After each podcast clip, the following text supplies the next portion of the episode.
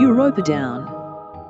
She pulled open her back door, the wind hurtling inside like an invisible hand knocking through. Though she had control over the weather, it wasn't an on-off magic that tingled in her fingertips. She knew there was a time delay in which to shift into a new weather pattern.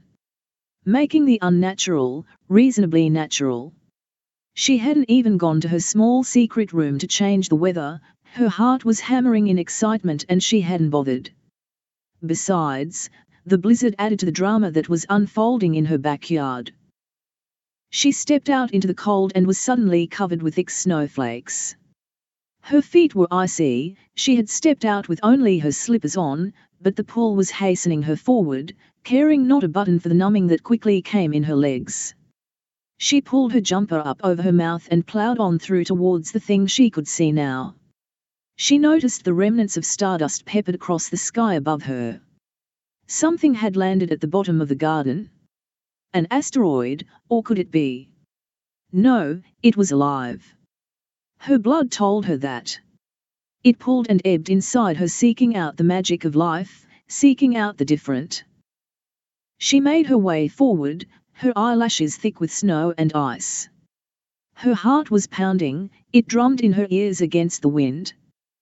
The warm blood sloshing noisily against the wall to her skin. Then suddenly, she was there. Standing over it. In shock for the sight before her eyes.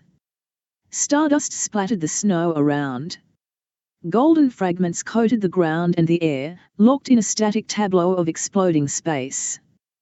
The gold drifted off into the air while the stained ground faded to a neon blue. The impact had made a large dent in the soil, like a giant ice cream scoop had plunged into the earth. At the bottom, covered in strands of blue was what she knew it must be. The fallen. Some called them fallen stars, objects from the cosmos that littered the earth when they tumbled from heaven. She looked in closer, her mind suddenly skimming that book she kept safe inside her cottage along with her jars.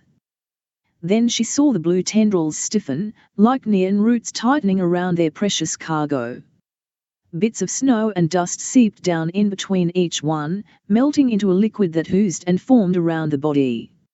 Encasing it in a protective shell, Europa, that was what this was. Her mind had summoned the right passage in her book, she saw it now clearly in the bright blue font that had burst off the page. That book which had come to her from her mother. The secret to her magic and light in her heart. It had come before, once before long ago. All the way from another space. The girl from Europa. Now in a small hole in the bottom of her garden, and she knew there, in the whistling silence that time was short, and things would always be different from here on out.